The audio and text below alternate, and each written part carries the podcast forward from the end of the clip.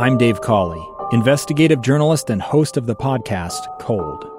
In October of 1985, a woman named Cherie Warren left work at a busy Salt Lake City office to meet her estranged husband at a downtown auto dealership. She never made it home.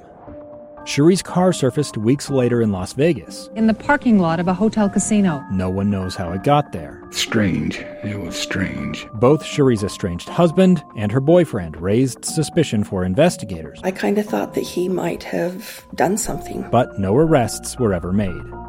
In Cold Season 3, we dig into double lives, make new connections in the case, and examine the difficulty raised by reasonable doubt. We want answers just as much as anyone else. They have creeps like that now, too, so nothing's changed. That's the new Cold Season 3 The Search for Cherie, now available anywhere you get your podcasts. Small businesses bring Utah together. They inspire goodness and connect communities. These are their stories from Mighty Main Street, brought to you by the Utah Office of Tourism and Visit Salt Lake. Here's our host, Chris Redgrave, on KSL News Radio, 102.7 FM and 1160 AM. We have a great small business show on KSL Radio every Sunday from 11 a.m. to noon called Mighty Main Street, the faces and places of Utah. We're interviewing our small business owners and organization leaders who are working hard to navigate our current challenges, and they're telling their stories. We can thank Visit Salt Lake and Utah Office of Tourism for providing this small business opportunity because they understand the importance.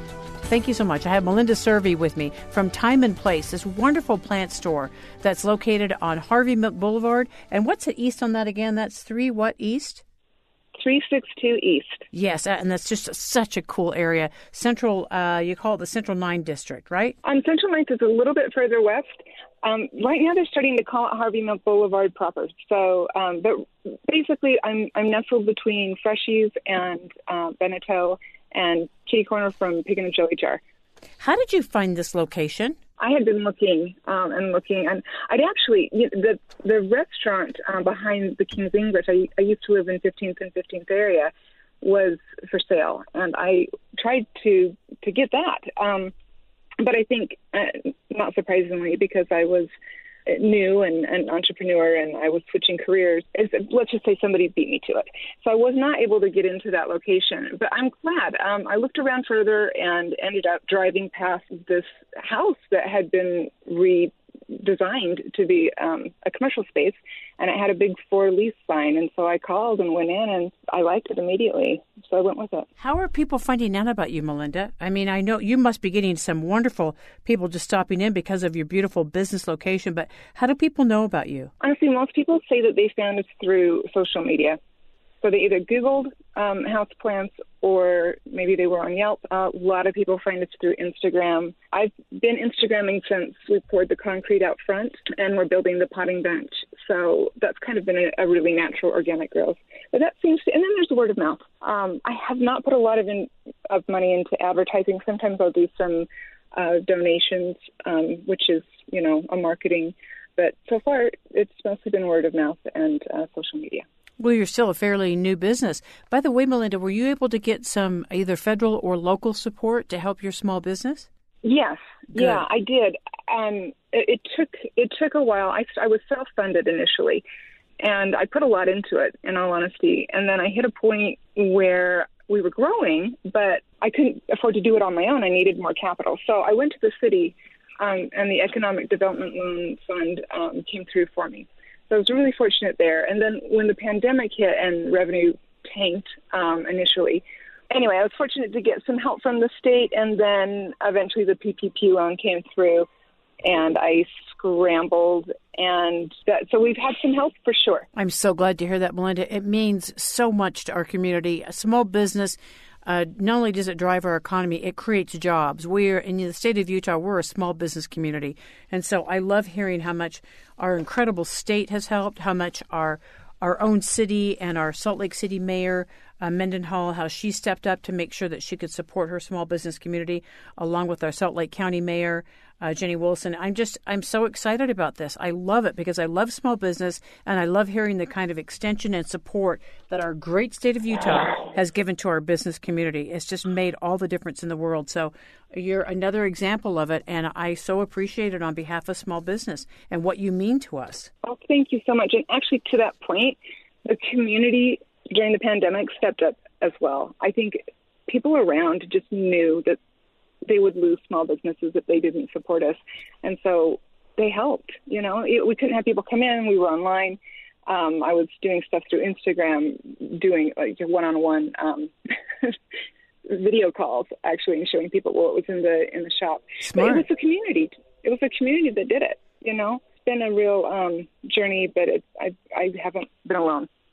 Well, I mean, it started out with your parents helping you. Your own family, you know, uh, stepped up and gave you and gave you their help in the very, very beginning as well. And I, you know, we had an interview earlier, and they were just talking about the sense of cooperation that is in Utah, and that it just is something that's just in our DNA. And I'm not saying it doesn't happen elsewhere, but it seems to be something that we tap into pretty quickly it doesn't take a lot for us to want to come together and support one another. So it truly is in our DNA in Utah. We claim it as our our secret sauce. And I really do believe that it's alive and well. And I think that when the going gets tough, I think we get going. Yeah, I, I completely agree. If I can say like you were asking about plants and what they bring, I think that they connect everybody. Like it doesn't matter. It doesn't matter what your belief system is. It doesn't matter your um, age.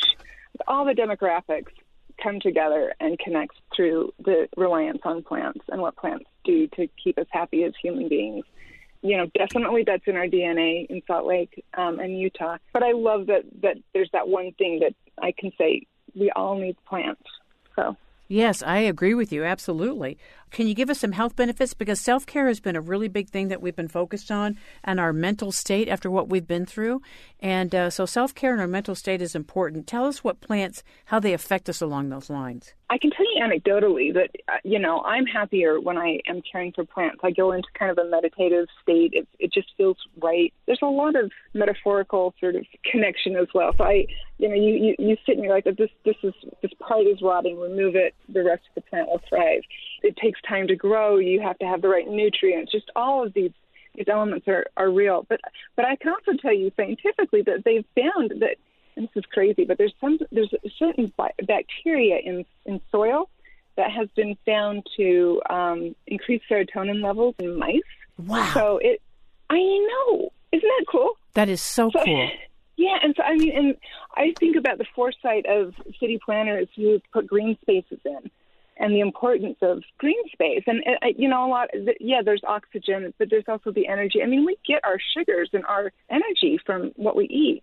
But I think also just being with them and near them, there's just such an element of um, well, it's just so removed from nature sometimes. At least I had been sitting in cubicles for 20 years. It's just so nice to have them around. Absolutely, it just we have to bring them in. Yeah, it's just it's calming, it's peaceful, it's beauty. It gives us beauty. Uh, yeah, so I I think this is fabulous. I'm so excited to come and check your place out. And of course, I have to pick up some plants. I have uh, I have some orchids uh, at my house, and I absolutely love plants and flowers.